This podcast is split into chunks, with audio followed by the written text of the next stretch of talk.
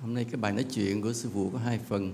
Một phần mình nói về đạo lý, một phần à, kể câu chuyện về Hằng Nga, version của Thiền Tông Phật Quan. Câu chuyện về cái truyền thuyết về Hằng Nga thì có nhiều câu chuyện từ xưa tới giờ. Nhưng hôm nay ta có một câu chuyện về Hằng Nga hơi khác một chút, phiên bản của Phật Quan. Thì muốn nghe cái đạo lý hay nghe câu chuyện của của Hằng Nga trước? Hả? Muốn nghe đạo lý hay nghe chuyện Hằng Nga trước? Ai muốn nghe chuyện trước thì giơ tay lên. Để coi thôi thôi ờ, chiều theo số ít nên sư kể chuyện trước một chút.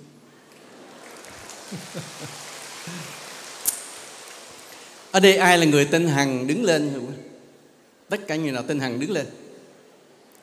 Đây, hằng thiệt đó, hằng trong khai sinh đó. Thu hằng đứng lên cái nè. Đây, một thu hằng. Ai nữa? Không lẽ có một mình hai? Ai nữa cơ? Ba. Chắc còn chứ nhưng mà ngày rồi thôi. Ai tên nga? Đứng yên đó đi, đứng yên đó. Hằng đứng yên đó. ai tên nga? Đó, có mấy người. Rồi rồi thôi, ngồi xuống. À đây hả, nga? Trong cái chữ nho chữ nga có nghĩa là người con gái đẹp. Cái chữ hằng á, có nghĩa là mãi mãi tức là nếu là tên hằng nga mà ghép lại đó là người con gái đẹp mãi mãi ghê vậy đó. Cái tên hằng nga nghĩa là vậy. Thì xưa giờ kể à, ta nghe cái truyền thuyết về chị hằng trên cung trăng.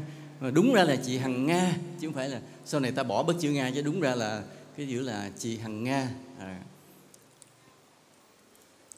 cái à, câu chuyện mà phiên bản à, Phật quan 2022 về chị Hằng Nga thế này cũng là chuyện đời xưa đời xưa.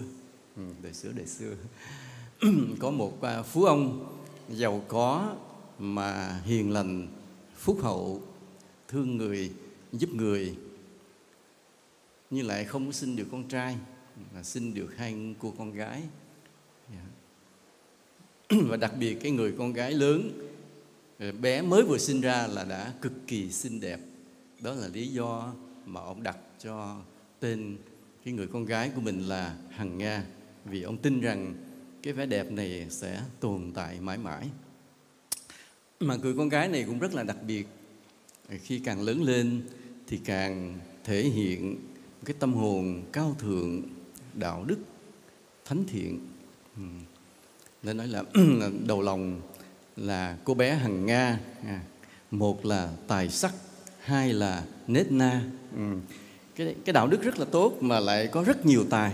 Nhưng mà sinh vào cái thời xưa thì cái thời đó à, chưa có khoa học công nghệ kỹ thuật. Dĩ nhiên là không có đèn điện và cũng chưa có phát minh ra cái nến. Ban đêm mà người ta muốn thắp sáng là thắp bằng dầu dầu lạc tức là dầu đậu phộng á. Mà dầu đậu phộng là để nấu ăn. Cho nên chỉ khi nào hiếm hoi cần lắm thì người ta mới thắp cái cái đèn dầu phộng và lúc đó cũng xin báo cáo chưa có ánh trăng. Nên khi trời chiều là tất cả chìm trong bóng đêm. Không có trăng. Nên chỉ có ai giàu dư dầu ăn thì mới thắp đèn lạc chút xíu rồi lật đật tắt. Nên nghĩa là cái địa cầu thời cái buổi đó đó thì phân nửa ban ngày phân nửa ban đêm mà tối chìm trong bóng tối. Lúc cũng chưa có nến nên không có không có thắp buổi và cái người nông dân á, làm việc đồng án nhiều khi công việc chưa xong mà trời đã tối. Nên họ phải nán lại làm, và làm trong cái bóng đêm ở ngoài đồng ruộng, rồi đi về. Đi về trên con đường làng, không thấy đường. Công việc phải làm gấp, không thể bỏ dở. Mà cũng không có đèn, không có đuốc, không có ánh sáng, cứ mò mò trong bóng tối mà làm. Rồi một lát từ từ kéo nhau đi về. Có người té lộn đầu cũng xong vậy đó. Có người té vấp những cái hố gà trên đường u đầu sức tráng. Đời sống lúc đó rất là cơ cực còn cái nhà của phú ông thì rất là giàu sang. Hai cô con gái sinh ra thì rất là xinh đẹp.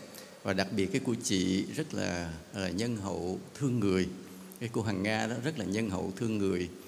Thì vào khi vào những buổi chiều cái cô nghe tiếng cái người đi làm đồng làm ruộng về lao sao lao sao trong cái bóng tối trong nhà thì giàu cho nên mới thắp được cái đĩa đèn dầu lạc. Leo lét leo lét. Nhưng mà ngoài kia tiếng người đi thì cô mới nói với bố cô cô ấy, người tại sao người ta đi làm cực khổ? Bố nói bị bị công việc nhiều nhằm cái lúc phải gặt cho xong cái thửa lúa đó chứ không thể bỏ dở nửa chừng. Nên phải ráng làm ban đêm. À, cô nói ước gì có một cái ánh sáng nào vào ban đêm. Không có sáng rực như ánh mặt trời nhưng cũng phải đủ để người ta hoàn tất công việc và đi về nhà được an toàn. Cô cứ có những cái ước mơ như vậy à, có những ước mơ cao thượng. Có một lần cô đi à, ngoài phố chơi thì thấy người ta bắt một thằng trộm thằng ăn cắp ăn cắp vặt. Hỏi ra cái thì nói là nó bắt nó khai là cô sai nó vô cái nhà kia để hái hoa. Cái cô ngớ người ra nhưng cô hiểu liền. Cô hiểu là cái chú này nói dối để thoát cái án tù. Tại vì nếu leo vô nhà người ta chưa ăn cắp gì được, thì phải khai, mà khai nhẹ nhất là chỉ hái cành hoa. Mà nếu hái cành hoa, cái thằng này thì nó làm gì nó yêu hoa, thì chỉ có cái cô tiểu thư đang đi ngoài kia. Nó chỉ cô tiểu thư là thuê nó. Nó ngớ cổ ngớ người ra, thì cái nói tên gì nó? Tên cuội cái cổ nhận liền có nói đúng rồi, tôi có nhờ cái chú cuội này thấy cành hoa trong vườn người ta đẹp. Thực ra nó vốn tính ăn cắp cái khác. Nhưng mà thấy cành hoa đẹp, nên tôi có nhờ vào hái có gì tôi xin lỗi, có gì cái gì tổn hại thì tôi đền. Nhưng mà nể cái gia đình cô là người có uy tín nên người ta bỏ qua. Còn cái chú cuội đó, thì sau khi được cổ cứu mạng thì hồi xưa là hình phạt nghiêm khắc lắm, chặt tay, chặt chân liền, ăn cắp mà cái thề mãi mãi lúc nào cũng theo làm người hầu cổ. Nghĩa là đời đời cổ đi đâu là đi theo đó để hầu cổ. Rồi nhiều có những lúc vậy, có đi trên đường làng đi chơi thì người ta bắt được một con thỏ ngọc. Cái con thỏ rất là đẹp, thợ săn rồi cái cổ thấy con thỏ đẹp quá cổ chận lại cổ hỏi sao nó đem về làm thịt. Cổ nó xin phép là cổ mua thỏ này. Thế nó đẹp quá, để bị giết không nở. Thế là, mà lạ khi cô mua về rồi cô thả. Nhưng nó không, từ đó nó không có rời khỏi cô nữa và nó nó cuốn quýt bên cô mãi. Đó. Thì khi cô lớn lên thì mới khoảng 14 tuổi thôi thì đã đẹp rực rỡ và cái tiếng đồn lan ra khắp nơi. Người ta ồ ạt tới xin cưới. Thời đó người ta cưới vợ sớm đó không như bây giờ. Nhiều người tới xin cưới. Thì ông bố ông mới nói thế này, bé, con tôi mới 14 tuổi. Làm gì cũng phải 16 tuổi.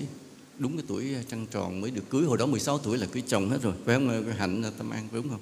Không ừ. hồi đó 16 tuổi cưới chồng hết rồi. Và nói là nếu mà chiếu theo luật pháp của nước Cộng hòa xã hội chủ nghĩa Việt Nam thì 18 tuổi mới được lấy chồng, cái lấy sớm hơn là vi phạm luật luật hôn nhân gia đình, có khi bị vi phạm luật hình sự.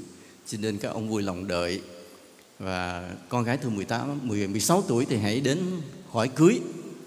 Thế là các nơi họ họ đi về và họ nói cho cái ngày thì ông bố ông nói thôi cứ ngày à, rằm ngày ngày ngày, ngày 15 tháng tháng tháng 8 đi rồi tới đây họ cưới ai tới sớm, nghĩa là ai có lễ vật mà con cái tôi ưng thì tôi gả. Vậy thôi. Thì hai năm sau, đúng ngày à, rằm tháng 8 và họ rất nhiều nước cùng tới để hỏi hỏi cưới cô này. Và họ kéo luôn cái binh quân sĩ tới, binh quân đội tới luôn để hỏi cưới. Nghĩa là cả cái sân nhà và cả cái làng đó là toàn lính tráng vũ khí không? Để là đánh nhau một trận mà dành cho được cái cô. Năm đó cô đúng 16 tuổi. Thì um, ông uh, ông bá hộ, ông bó tay không biết xử lý cách nào. Thế là đồng ý gả người này thì bên kia tràn quân đánh liền. Đồng ý trả này bên kia tràn quân đánh liền và gồm nhau. Đó là cung tên lên hết và cái là giáo mát rồi lên hết rồi, chuẩn bị đánh vào một trận để quyết cưới cho bằng được cái cô gái tên là hằng nga đó. Thì ông bá hộ cũng không biết xử lý sao ông mới nói con gái nó bây giờ cha không biết gả con cho ai. Thì bên nào cũng là vương tôn công tử cả. Người nào cũng là ở quốc gia có thế lực hùng mạnh hết. Rồi quân sĩ họ tràn tràn ngập ngập thế kia. Bây giờ thực sự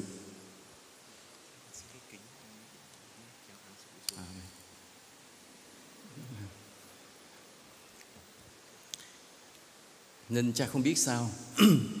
Cái cô hằng nga mới nói thôi để cha con cho con ra nói chuyện thì cô mới ra, cô đứng trước sân á, cô mới nói chuyện. Cô nói, cho dù cô có đẹp, nhưng mà cái đẹp của cô không quan trọng. Mà cái đẹp nhất của con người chính là cái lòng thương yêu của muôn loài, muôn người với nhau, chứ không phải cái nhan sắc của cổ. Các vị chưa biết cổ là người như thế nào chỉ vì cái nhan sắc mà cưới thì có biết cái tâm hồn của ra sao đâu. Ừ. thì mà cái hạnh phúc của cuộc đời này mà nếu chỉ dựa vào sắc đẹp nó không có bền. Cái hạnh phúc của cuộc đời này chính là được sống một nơi mà mọi người biết yêu thương nhau, chứ không phải vì cái sắc đẹp. Nên cô mong rằng là tất cả các quốc gia vậy sau này mãi mãi sống trong cái hòa bình, cái yêu thương. Đó. dân của các nước cũng giống như dân một nước. Và mọi người vượt qua những cái hơn thua, những cái chia rẽ, những cái thù hận để mà làm cho dân, cho nước mình hạnh phúc. Còn cổ bởi vì ai cũng là những người anh hùng hảo hán, những người vương tôn công tử tử, những người tài giỏi phi thường. Cổ thì có một thân một mình, không có biết chia sẻ với ai. Thôi mà cái trái tim của cổ, tấm lòng của cổ là gửi đến muôn dân. Cổ chỉ mong được là một vầng ánh sáng trong ban đêm để cho mọi người nghèo, người phải đi trong đêm trường, có cái chút ánh sáng mà về tới nhà, làm xong công việc, không bị lạc lối giữa trời đêm. Cái ước nguyện của chính là như vậy. Và ước nguyện của cổ nó đơn giản hơn là nếu ai nghĩ tới cổ vậy, hãy sống để mà trang hòa, hãy sống để mà yêu thương. Còn bây giờ thì cổ đành coi như lỡ hẹn, gác lại cái tình riêng chỉ mong rằng là cha của hiểu cho cổ và mọi người hiểu cho cổ. Rồi cổ bước vội ra bên cái cái cầu ở bên cái bờ sông cổ, nhảy xuống cổ tự tử. Nhưng mà lạ một điều là cổ nhảy xuống sông nhưng lại cổ lại không có rơi, mà cổ bay dần bay dần và biến thành vầng ánh sáng ở trên cao. Lúc đứa em gái cô mới chạy theo, chị chị, thì cô mới ngoáy xuống cô nói lại phương trinh à em ở lại đi chùa phật Quang, đừng theo chị làm gì. Đó vậy đó vậy. Ra ra là như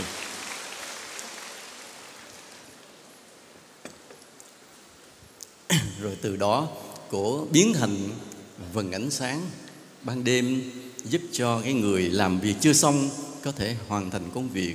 Giúp cho người đi đi đường trong đêm tối có thể về đến nhà an toàn và tạo thành cái nguồn cảm hứng cho không biết bao nhiêu là là nhạc sĩ, là thi sĩ như vậy.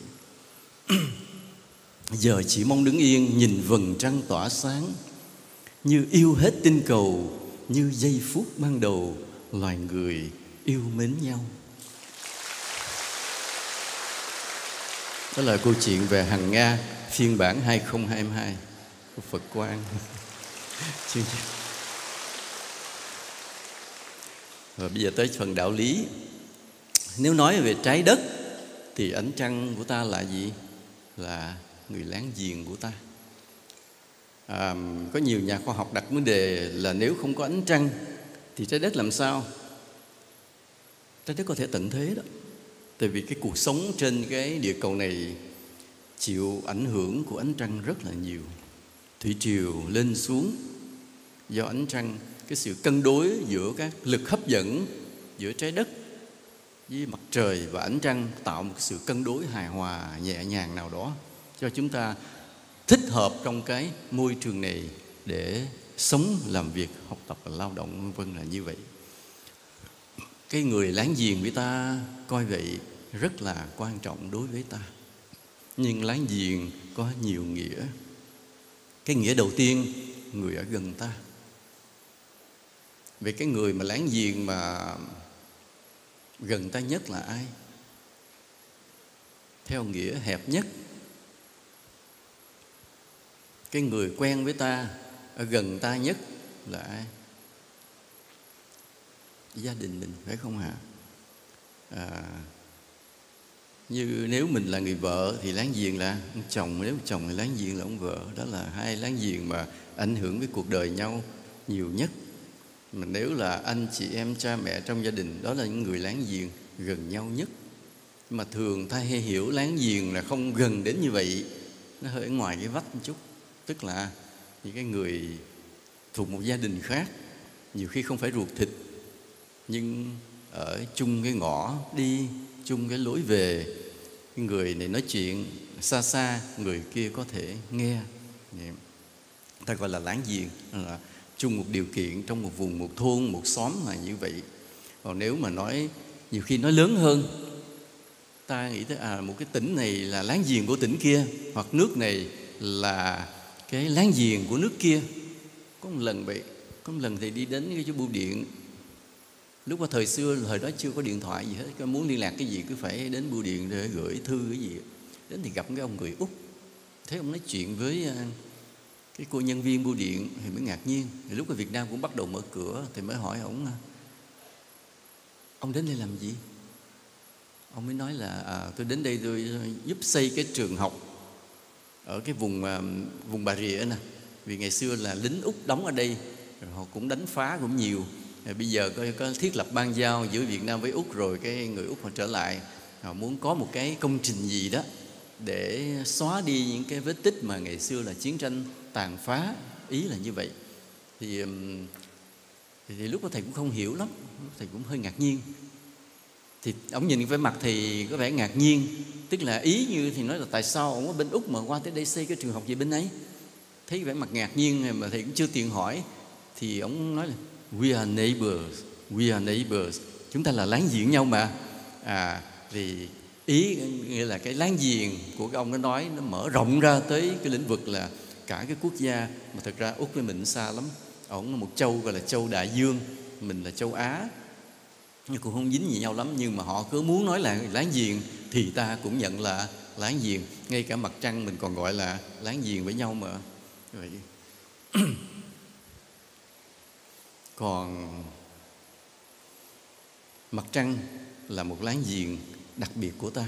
Mà hồi nhỏ ta tin chết, tin sống là ở trên đó có cái cung quản có chị hằng mà hồi bé mình tin dữ lắm là mấy cái huyền thoại, ông bà nói sao mình tin. Cho đến một ngày năm 1969 Mỹ tuyên bố là đặt chân lên mặt trăng. Cái mình cứ ngóng, chị, ông, mấy ông phiên gia có gặp chị Hằng không? Và câu trả lời, không có ai trở trơn. Cái lúc mình thất vọng tràn trề. Lúc đó còn nhớ mình năm đó mình 10 khoảng 10 tuổi vậy đó. Khoảng 10 tuổi cái mới hỏi hỏi mẹ mẹ, mấy mấy ông có thấy chị Hằng không? Cái nó, không thấy không thấy ai hết lúc đó mình thất vọng, lòng mình trùng xuống luôn vậy đó. Không ngờ chị Hằng mà mình tôn thờ, mình thương nhớ, mình hát, mình hò mà mỗi khi trung thu về, chị ra không có. Mãi tới năm 2022 mới có một cái phiên bản chuyện chị Hằng Nga, là Hằng Nga không phải là một chị mà đã trở thành một vầng ánh sáng trong đêm, nên không phải là một, trở thành cái nét đẹp vĩnh hằng. Vì nếu là một người con gái thì sẽ có lúc già đi và xấu đi, nhưng đã trở thành vầng trăng rồi thì đúng là nét đẹp vĩnh hằng mãi mãi. Vậy ừ. nên khi ta ta không phải là một hình thức mà ta là một đạo lý, ta là một đạo đức, ta là một biểu tượng, thì ta sẽ tồn tại vĩnh viễn. Còn nếu ta chỉ là nét đẹp, thì đúng là có lúc phải lụi tàn. Vậy, cái bài hôm nay ta nói có ý là thế này. Những người ở bên cạnh nhau đều có ảnh hưởng với nhau và phải có trách nhiệm với nhau. Ý là như vậy. Trong cái thế giới này cũng vậy. Khi chúng ta ở bên cạnh nhau, ta cùng nhau tạo nên một hệ sinh thái và cái trách nhiệm của ta là tạo nên một hệ sinh thái bền vững. Ta có một số phim giả tưởng của hollywood cái cảnh phim là lúc có trái đất bị tận thế có người chết hết rồi nhưng mà còn số người, còn sống, họ núp ở những cái ốc đảo này, ở những căn nhà hoang kia, và người nào cũng giữ được một số súng ống còn lại. Và một một mà họ cũng không thể ở đó mãi, vì lương thực sẽ hết, nước sẽ hết. Họ phải di trú, phải dời đi, tìm chỗ nào mà có thể tìm ra được nguồn thức ăn nhưng trên đường họ đi, họ cũng gặp một số người còn sống lác đác đâu đó ở những ốc đảo, ở những cái đồi hoang người hoang. Và điều đầu tiên là họ sẵn sàng giết nhau. À ta coi cái phim đó ta sẽ thấy rõ như vậy. Họ cầm súng và thấy người lạ đi tới là họ ghim súng lên liền, sẵn sàng bắn giết nhau. Thì trong phim đó là như vậy. Trong phim mà gặp nhau ôm thì nó không thành phim, gặp nhau phải bắn nó mới thành phim. Nhưng cho tâm cái suy nghĩ, lúc mà trái đất đã ít người đến như vậy mà lòng ai gặp nhau cũng sẵn sàng giết nhau, thì thế giới này loài người sẽ đi về đâu? Để tuyệt chủng luôn. Cái chính cái tâm lý hiếu sát, không yêu quý sự sống, không bảo vệ sự sống của nhau, làm cho trái đất này sụp đổ tận thế. Chính cái tâm lý đó. Ngày hôm nay vậy, khi ta hiểu như vậy, ta biết rằng khi ta còn đứng trên cái trái đất này, cùng nhau đứng trên cái trái đất này thì ta có trách nhiệm bảo vệ sự sống cho nhau, cũng là bảo vệ sự sống cho chính mình. Nghĩa là mình yêu quý, mình bảo vệ cho cái người hàng xóm. Thực sự chính là mình đang bảo vệ cho chính mình, tạo nên một hệ sinh thái của địa cầu bền vững. Cái đó cái gọi là ta, cái trách nhiệm đối với những người ở gần nhau. Những người ở gần nhau có thể là rất là nhiều loại, nhiều dạng, nhưng mà hễ đã ở gần nhau thì cái trách nhiệm nó rất là là nặng. Xa thì trách nhiệm nó nhỏ dần, ít dần, nhưng càng gần nhau chừng nào thì cái trách nhiệm nó càng lớn chừng nấy. Bởi vì sao?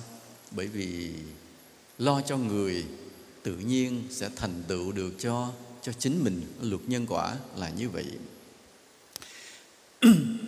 Ta có một cái điều rất là lạ như thế này ví dụ như ở nhà quê, thưa thưa có một cái nhà, bây giờ thì nhà quê bắt đầu nhà ở gần sát lại rồi. Chứ hồi xưa từ ở đây thì đằng kia mới có cái nhà đằng kia nữa mới có cái nhà. Bây giờ cái người đông hơn cái bắt đầu nhà nó gần lại hơn một chút. Mình có cái điều rất lạ, mình đang ở trong nhà hàng xóm mà bước vô, mà cửa cũng không đóng làm gì. Họ bước vô ngồi bệt xuống, họ nói chuyện với mình. Mình không mời, mà điều cũng rất tự nhiên mà cũng rất vui mà nhiều khi đang ăn cơm họ bước vô đại, cái cũng mời họ ăn cơm luôn. Giống như cơm, ai cũng cơm, cả xóm như cơm chung nhau luôn. Cái cái văn hóa ngày xưa vậy. Nhưng bây giờ, khi mà đời sống người ta giàu lên, nhà xây to hơn, thì đi ra vô làm ơn, bấm chuông. Bây giờ có điện thoại rồi, muốn tới vui lòng nhắn tin gọi trước. Chứ không ai sẵn lòng đón tiếp ai bất ngờ. Mà nếu mình đến mình gặp ai một cách bất ngờ, đều gây cho người ta khó chịu. Vì sao? Vì ai cũng có công việc riêng ai cũng có cái chương trình làm việc riêng. Mình đến bất ngờ mình xen vào người phá vỡ cái chương trình người ta làm điều hết sức là bất lịch sự. Nên cái thế giới văn minh thì vui lòng hẹn trước, muốn gặp nhau cũng phải có hẹn. Thì đó là văn minh, đó là lịch sự, nhưng đó cũng là xa cách. Con người dần xa cách nhau vì những cái cái giao ước mới của cái gọi là đời sống văn minh mới. Còn hồi xưa mình đang ngồi ở nhà mình, bàn xóm mà ước vô nói chuyện à coi như nhà bả luôn vậy nhưng mà không sao hết, vì ai cũng như vậy, ai cũng vui với nhau như vậy. Và cái gọi là cái tình làng nghĩa xóm là một loại văn hóa mà nhiều khi ta rất muốn duy trì, nhưng không phải dễ trong cái thời đại này. Tuy nhiên thế này, đối với đạo lý này và đối với cái xã hội văn minh thì ta chỉ cần vài điều là dù ta không còn có được cái văn hóa cộng đồng của làng xóm như ngày xưa là muốn vô nhã cái thọc cổ đại. Hết cái thời đó rồi. Rồi đã tới cái thời mà muốn gặp ai phải báo trước rồi. Tuy nhiên, ta vẫn phải có cái trách nhiệm đối với người hàng xóm của mình. Đó là cái người biết đạo nha. Đó là người biết đạo. Có thể người ta chưa biết điều này, nhưng riêng đệ tử phật, nhất là đệ tử phật quan thì phải biết điều này. Dù cái người hàng xóm với ta có cái khoảng cách theo cái thời đại ta không quen biết họ lắm. Họ cũng không có chia sẻ gì về cái gia đình của họ đối với ta. À, ai cũng nhà cao cổng kính. À, ta cũng không biết nhà họ mấy người nhiều khi tên gì cũng không biết. Nếu mà có may mắn đi họp tổ dân phố thì mới biết mặt nhau một chút còn không thì không ai biết. Và mọi người quên lãng nhau dù chung vách với nhau. Nhưng bây giờ ta phải hiểu một điều thế này. Ta phải có trách nhiệm với họ ta không can thiệp vào cuộc sống riêng tư của họ. Ta tôn trọng cuộc sống riêng tư của họ. Nhưng ta có trách nhiệm với họ. Vẫn để mắt nhìn. Trong tâm ta vẫn chừa cho họ một cái chỗ nào đó trong trái tim của mình. Nghĩa là vẫn có sự quan tâm. Đừng bao giờ có cái ý. Chỉ khởi một cái ý thôi. Bỏ mặt hàng xóm. Ta sai với đạo lý liền. Ta không được có ý đó. Và ta phải có một cái ý. Ta có trách nhiệm với hàng xóm của ta dù có khi họ chẳng thèm biết ta, họ chẳng quan tâm với ta, nhưng bởi vì ta là con của phật, ta nguyện lòng yêu thương mọi người. Nên dù hàng xóm họ bỏ lơ ta, họ chẳng cần quan tâm ta, họ don't care. Nhưng ta luôn luôn sao? Ta quan tâm họ và cũng không can thiệp vào cuộc đời của họ. Riêng tư làm gì? Chủ trương của sư phụ cũng là vậy. Bạn mình thân gì thân gì, không bao giờ đi vào cuộc đời riêng tư của nhau nhiều. Cứ quý nhau thương nhau, hỗ trợ nhau, nhưng không đi vào cuộc đời riêng của nhau. Chủ trương của chơi với bạn cũng là vậy vậy đó. Đó là đối với hàng xóm đó. còn à, cho nghĩa là đối với những người, mọi người xung quanh ta như vậy, ta yêu thương nhau, hỗ trợ nhau, nhưng không can thiệp vào đời riêng tư của nhau. Vậy chứ mà cái quan hệ nó bền vững, còn đi sâu vào cuộc đời riêng tư của nhau nhiều quá coi vậy chứ dễ đổ vỡ sau này về lâu dài. Cứ giữ một khoảng cách vậy mà nó bền. Vì sao vậy? Vì loài người chúng ta có nhiều lỗi lầm ở loài người chúng ta ta còn nhiều cái sai kém về đạo đức. À, và có những cái sai kém về đạo đức những cái lỗi lầm đó thực sự con người ta chỉ thích giữ lại cho riêng mình. Không ai muốn người khác biết về những lỗi lầm của mình đó là cái tâm lý và ta tôn trọng điều đó. Ta không cần biết đến cái cuộc đời riêng tư của người khác. Ta không cần biết. Vì sao? Vì đó là điều mà người đó họ muốn giữ riêng cho mình. Thôi ta cũng vậy. Không không động chạm tới. Và đó là cái cách để mà giữ cái tình thân với nhau bền vững. Còn biết rõ nhau quá, nhiều khi cũng không vui.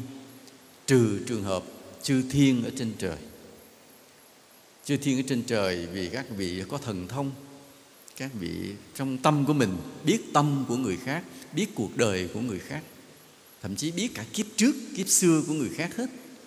Chẳng ai giấu ai gì được. Nên ở trên cái cõi chư thiên, các vị không có phạm lỗi lầm. Suốt cuộc sống ở trên cõi trời là cái cõi cuộc sống thánh thiện. Các vị không làm gì sai lầm, không nghĩ gì sai lầm. Bởi vì nghĩ gì sai lầm bị chư thiên khác biết liền.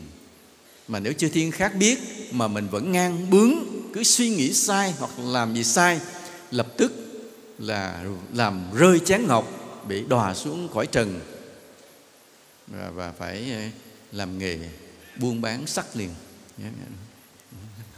Chứ không phải là chứ không phải là, là là dễ đâu đi làm răng liền chứ không phải là dễ đâu. Và nếu mà mình gọi là là là cứ gọi là làm rơi chén ngọc mà tại sao mình làm rơi chén ngọc? Là bởi vì mình biết chư thiên khác, biết tâm mình, mà mình vẫn cố ý nghĩ sai, suy nghĩ sai, chấp ý của mình. Thế là mình rơi chén ngọc, bị thượng hòa ngọc hoàng thượng đế đọa xuống đây làm về cái nghề chăn ga gối giường liền lập tức. Không phải ghê lắm, nhưng không phải đơn giản đâu. Do đó, nếu mà ai còn cái phước sống lâu dài trên chư thiên, trên cõi trời phải giữ tâm mình lắm. Vì không che giấu ai được còn ở cõi người này, ta cần một cái chút che giấu. Và trong luật pháp cũng vậy, cái quyền của sự riêng tư được luật pháp bảo vệ. Ví dụ như là điện thoại của ta vậy, ta nói chuyện riêng với ai là người khác không được quyền nghe. Nhưng mà bên những cái lực lượng chức năng họ nghe tuốt lút hết trơn à. Nhưng mà họ nghe thì nghe, họ không bao giờ được đem những cuộc gọi đó ra làm bằng chứng trước tòa. Vì tòa không công nhận vì đó là vi phạm luật riêng tư của cá nhân. Mà biết làm gì đó làm, chứ không được. Ở cõi người ta hay giữ cái sự riêng tư. Mà giữ nhiều cái sự riêng tư, thì đúng là người này có vấn đề. Còn cái người mà không có vấn đề, ít giữ cái gì riêng tư. Giữ ít thôi, không có nhiều. Ừ.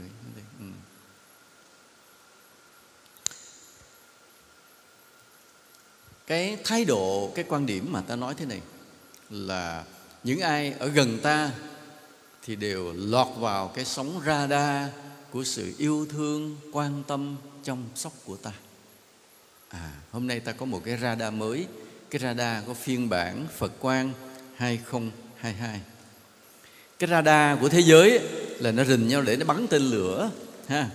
Tự nhiên thấy bầu trời mình xuất hiện cái máy bay mà liên lạc không trả lời là bên này ra lệnh tên lửa tên lửa sẵn sàng phóng lên bắn rớt liền. Tại đó là kẻ địch xâm nhập vùng trời của tổ quốc.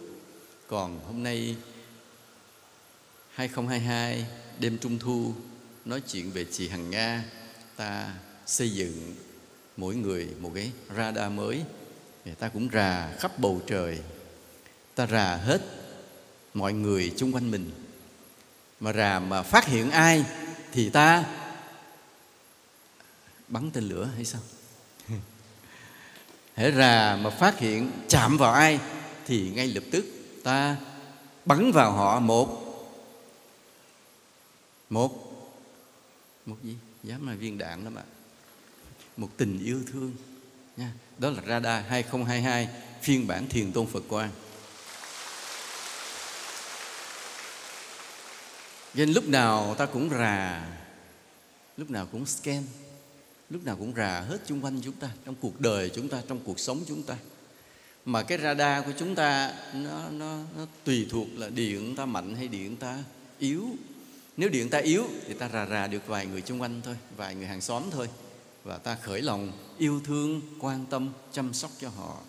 Nếu radar ta điện mạnh thì ta rà luôn cả những cái vùng lớn cả một cái đất nước này cả một cái thế giới này luôn mà nếu ai lọt vào cái radar đó, đều bị ta bắn. Tình yêu thương, lòng từ bi của Phật. Nhớ như vậy. Ừ. Như vậy để làm gì? Ta gọi là để kết duyên lành với nhau. Khi ta thương nhau, hỗ trợ nhau, chăm sóc nhau, thì ta kết duyên lành với nhau thi ca kết duyên lành với nhau để làm gì? Để có tương tác với nhau. Tương tác với nhau là để là cái gì? Hai điều tôi nhắc lại. Thứ nhất, ta xây dựng trong tâm mình một cái ra. Đa để rà những người chung quanh mình. Và tùy theo cái năng lực từ bi trí tuệ đạo đức của mình, mà cái phạm vi ta rà nhỏ hay là lớn. À, người đạo đức trí tuệ lớn thì cái phổ cái quảng phạm vi mà ta rà sẽ rất là lớn. Rà trúng ai thì ta kết duyên lành với người đó bằng sự yêu thương và sự chăm sóc. Vì ta yêu thương nhau chăm sóc nhau thì ta kết duyên lành với nhau. Kết duyên lành với nhau để làm gì? Làm hai điều nếu ta giỏi hơn họ, thì ta dạy họ. Nếu ta kém hơn họ, thì ta học hỏi từ họ. Hai việc. Nếu ta giỏi hơn họ, nghĩa là giỏi hơn cái gì, thì có thể nhiều thứ. Giống như là thầy mai thanh long là giỏi võ, thì dạy võ người ta. Nhưng ở đây ta ám chỉ đến gì? Phật pháp. Nếu ta rà cái người đó phát hiện ra người đó chưa biết nhiều về phật pháp, thì trách nhiệm của ta là tạo một sự tương tác để giáo hóa, ta đem phật pháp đến với người đó. Nói dạ con nói ngoài người ta không nghe. Nói hoài không nghe bởi vì duyên lành chưa đậm sâu. Mà tại sao duyên lành chưa đậm sâu? Chỉ bởi vì ta chưa yêu thương chăm sóc người đó được nhiều. Nếu ta yêu thương chăm sóc được nhiều, thì duyên lành sẽ đậm sâu mà duyên lành sẽ đậm sâu thì ta nói người đó sẽ nghe. Đó là nguyên tắc như vậy. Nên ta cố gắng rà, tìm, yêu thương, chăm sóc, kết duyên lành, rồi có sự tương tác, học và và dạy, giáo hóa và tiếp thu. Ở đây ví dụ như ta giỏi hơn họ, nghĩa là ta biết nhiều phật pháp hơn. Và nhờ cái duyên lành đã kết, ta cố gắng chia sẻ phật pháp với người đó khiến cho họ biết tu tập, biết hướng thiện, có lý tưởng sống cao đẹp. Đó là cái giáo hóa. Và ngược lại, khi ta rà, ta cũng kết duyên lành với người đó, phát hiện ra người đó tu lâu hơn mình, đạo đức hơn mình, thánh thiện hơn mình, thì ngay lập tức ta làm sao? Khiêm tốn, cúi đầu, học hỏi liền. Vì ta rà nhậm thánh, người đó giỏi hơn ta rất nhiều về đạo hạnh đạo lực, về đạo lý thì lập tức cúi đầu học hỏi liền. Đó là cái tương tác, hai cái tương tác mà khi ta kết duyên lành, ta sẽ tìm thấy như vậy. Hãy gặp cái người tệ quá, ta phải cố gắng giáo hóa, nâng họ lên, đừng để họ tệ mãi như vậy. Gặp cái người giỏi hơn thì lập tức khôn ngoan, ta cúi đầu khiêm tốn, xin học liền. Nếu ta ở gần nhau trong một cộng đồng mà ai cũng có đạo đức, ai cũng biết tu dưỡng, thì cộng đồng đó là gì? Chắc chắn đó là một cộng đồng yên vui, hạnh phúc, không gì sung sướng bằng ta được ở trong một cộng đồng toàn những con người đạo đức, biết yêu thương. Nói tại sao có nhiều người thích về thiền tôn phật quan trong mấy ngày lễ, mặc dù chùa ta không có công trình gì cả, nếu mà so với phật ngọc xá lợi ở vĩnh long thì mình chưa bằng một cái cổng của cái phật ngọc xá lợi vĩnh long. Mỗi lần sư phụ về đó giảng, đi ngang cái cổng, thấy cực kỳ ngưỡng mộ và cũng cực kỳ tuổi thân. Tuổi thân vì cả cái chùa Phật Quang này cộng lại không bằng cái cổng của Phật Ngọc Xá Lợi. Chưa nói đến những điều ở bên trong. Đó.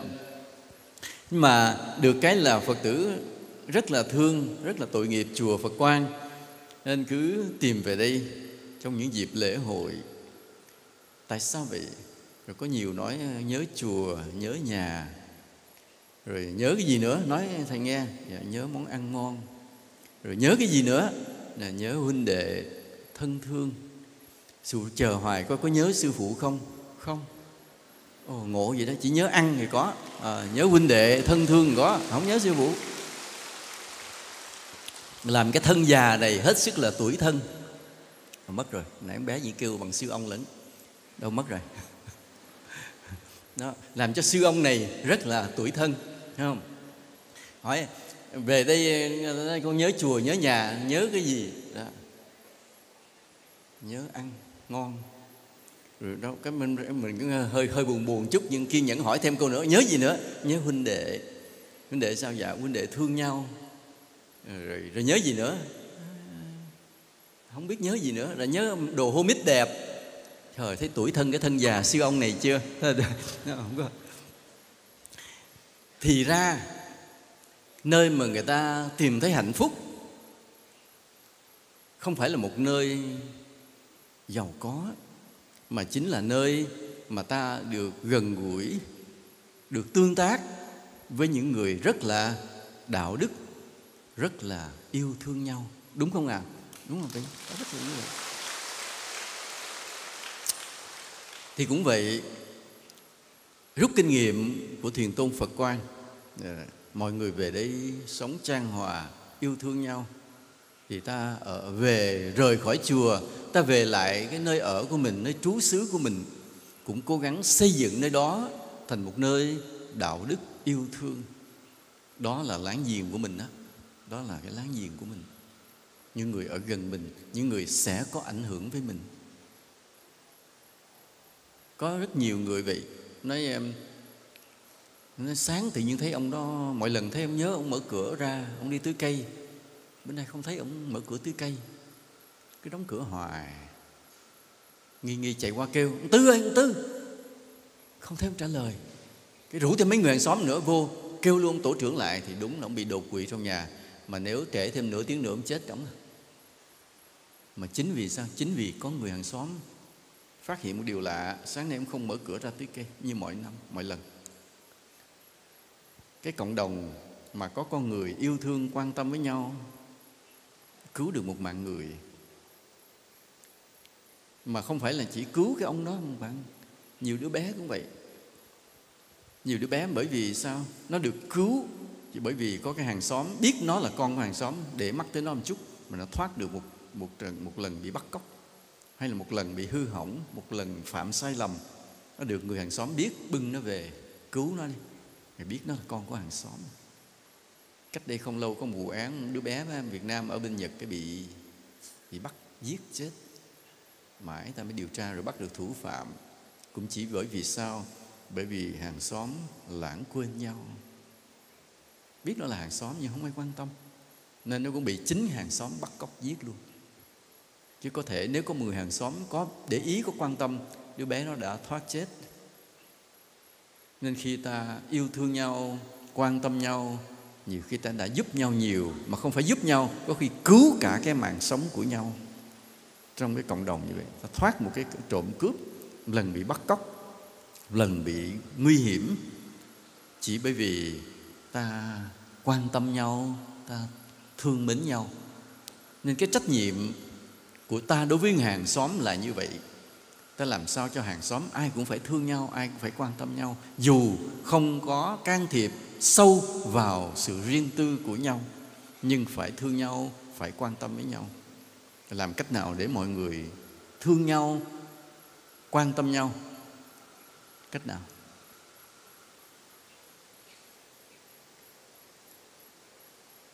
Cách nào?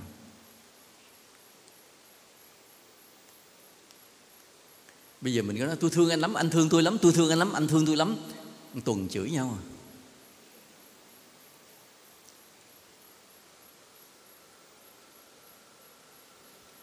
Cái công thức đó ở đâu vậy? Công thức mình nói mình, anh thương em lắm, em thương anh lắm, anh thương lắm, em thương lắm, ít rửa bỏ nhau. Công thức nó lấy đâu ra à? kinh nghiệm lấy từ trong gia đình.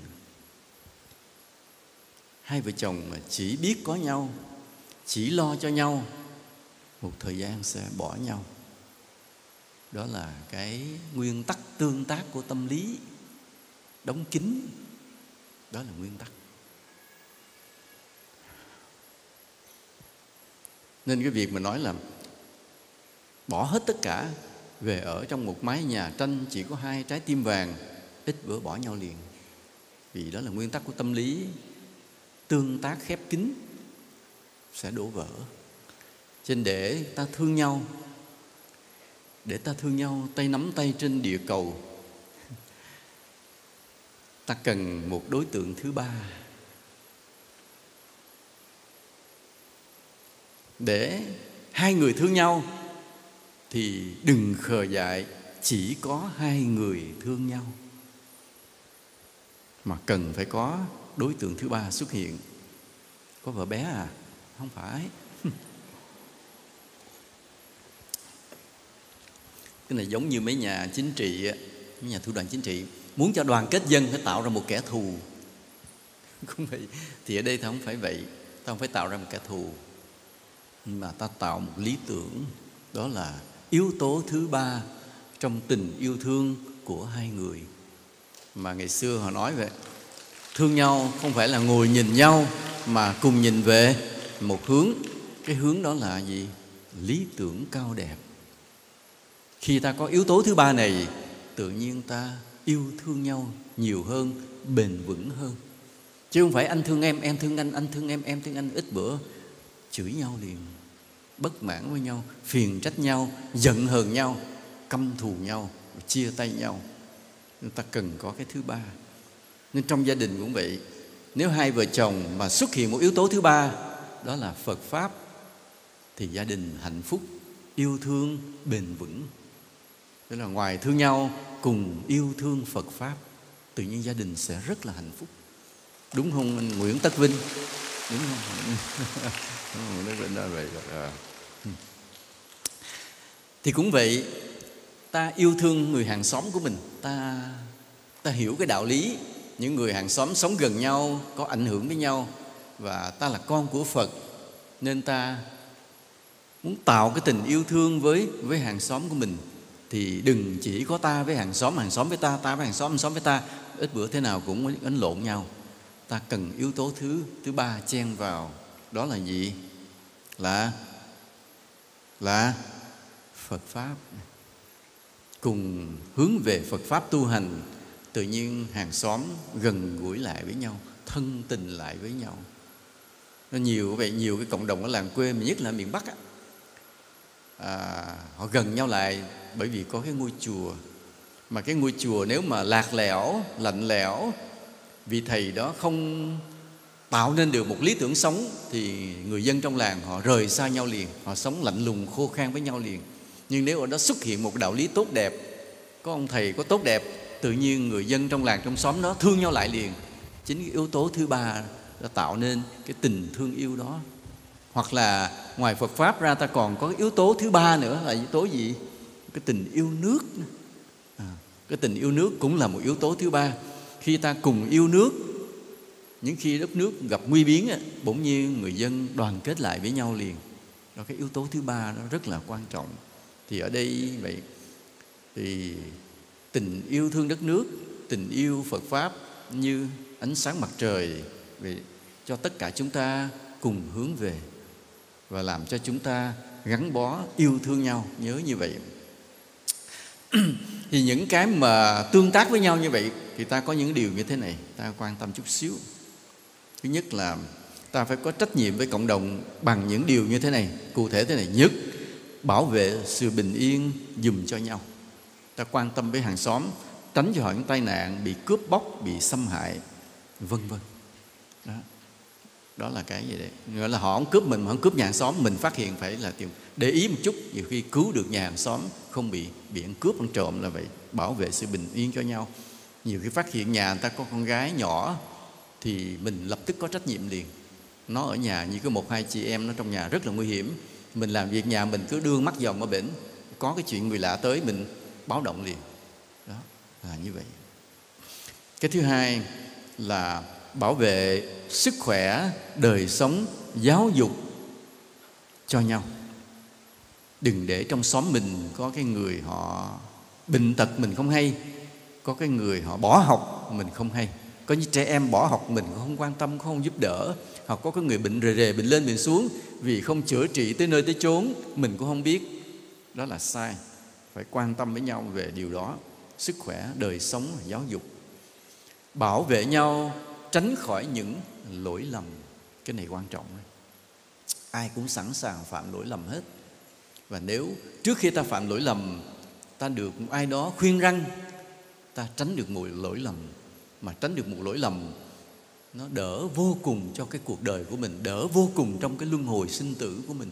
Vì phạm một cái lỗi rồi, sau này trả quả báo phiền lắm.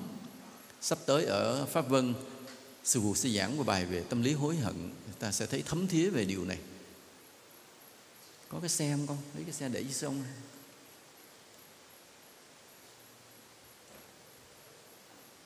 Xe không xe lăn xuống.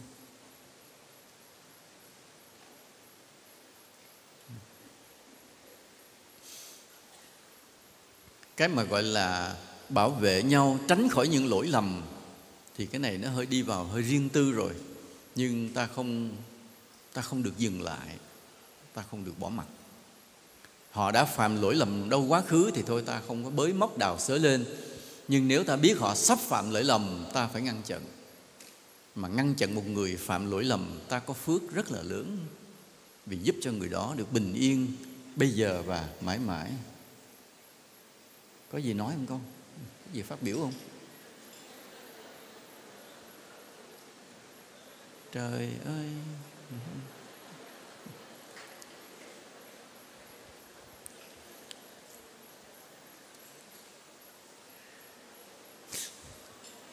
thôi kệ nó coi tôi kệ nó kệ nhiều khi nhiều khi nó cũng muốn trình diễn một chút, kệ ta bảo vệ nhau, tránh khỏi những luồng dư luận tuyên truyền bậy bạ. Hiện nay bị những cái cộng đồng dân cư, có khi ta bị những cái luồng tuyên truyền bậy bạ, hai cái điều một là về chính trị hai là về tín ngưỡng. Có những cái đạo lạ không phải là những đạo hợp pháp. À, nhiều khi có ý đồ xấu nhưng họ mượn cái danh nghĩa tín ngưỡng họ truyền đạo vào trong cái vùng của mình. Ta phải ngăn chặn giúp ngăn chặn lại không để những đạo lạ như vậy. Cái nữa là những cái chính trị. Những chính trị mà nó có nguy hiểm với đất nước ta cũng phải ngăn chặn lại để không để nó truyền vào trong cái cộng đồng của mình.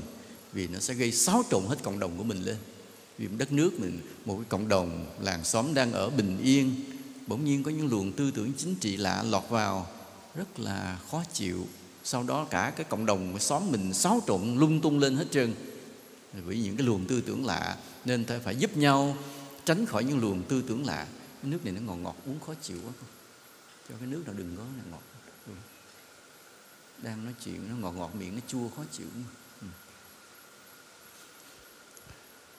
Rồi nhớ một điều vậy, ta bảo vệ cho xóm làng cũng chính là ta ta bảo vệ cho mình một cách bền vững. Rồi bây giờ, như mình biết Phật pháp, rồi mình có muốn đời đời con cháu mình được đi trong chánh pháp hay không? Muốn, thì bây giờ phải giúp hàng xóm được đi trong chánh pháp, đi theo chánh pháp. Vậy đó mà sau này con cháu mình đời đời được đi theo chánh pháp còn ví dụ nói cho mấy đứa con nó ngổ ngược quá à, tôi đi chùa mà nó không chịu đi nói gì nói nó cũng không đi. Thì đừng có tập trung mà cứ lo cho con mình dụ nó đi chùa độ hàng xóm đi. Ta độ hàng xóm xong vậy mà có ngày con mình nó sẽ đi chùa cháu mình nó sẽ đi chùa. À cái quy luật nó là như vậy. Cái quy luật là ta đem cái sự tốt đẹp ra bên ngoài rồi bỗng nhiên sự tốt đẹp nó rớt vào trong gia đình ta giống như có cái người hỏi hỏi sư phụ chứ. Hai vợ chồng con hiếm muộn mãi không có con. Thì bây giờ phải làm sao? Thì nói con xin con nuôi là yếu tố bên ngoài. Tìm đứa con nuôi. Nếu không có con nuôi không sinh ai được thì đi thương.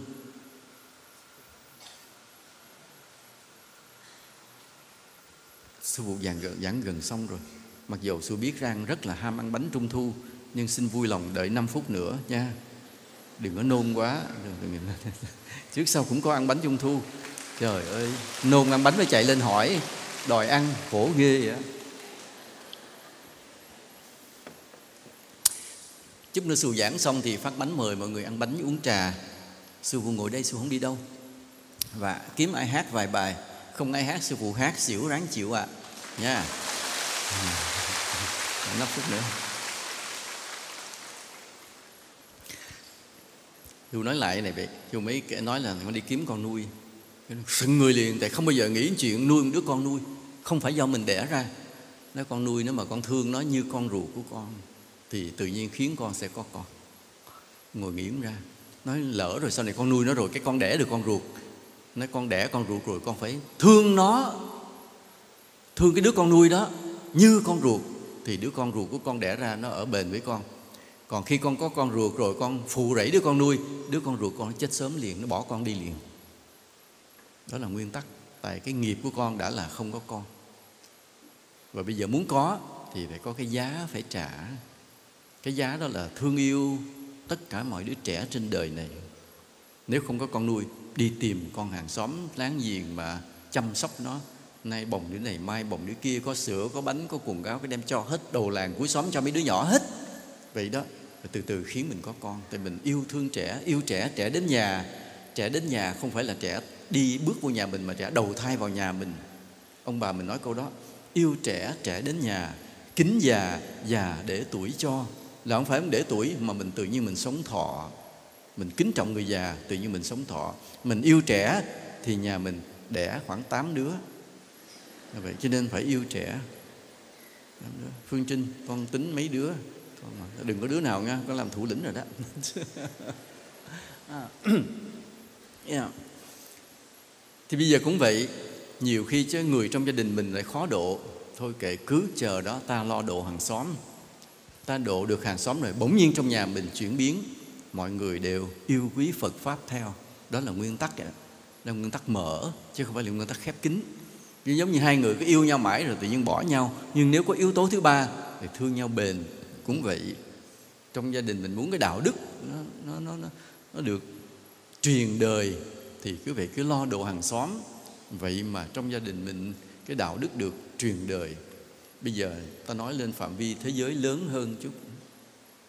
Năm nay ta nghe một số vùng bị hạn hán thê thảm sông cạn trơ đáy trung quốc nè âu châu mỹ mình ở đây thì mưa đều đều thậm chí mưa ngập. Bây giờ ta mới thấy yêu những cơn mưa mà đường xá ngập lụt.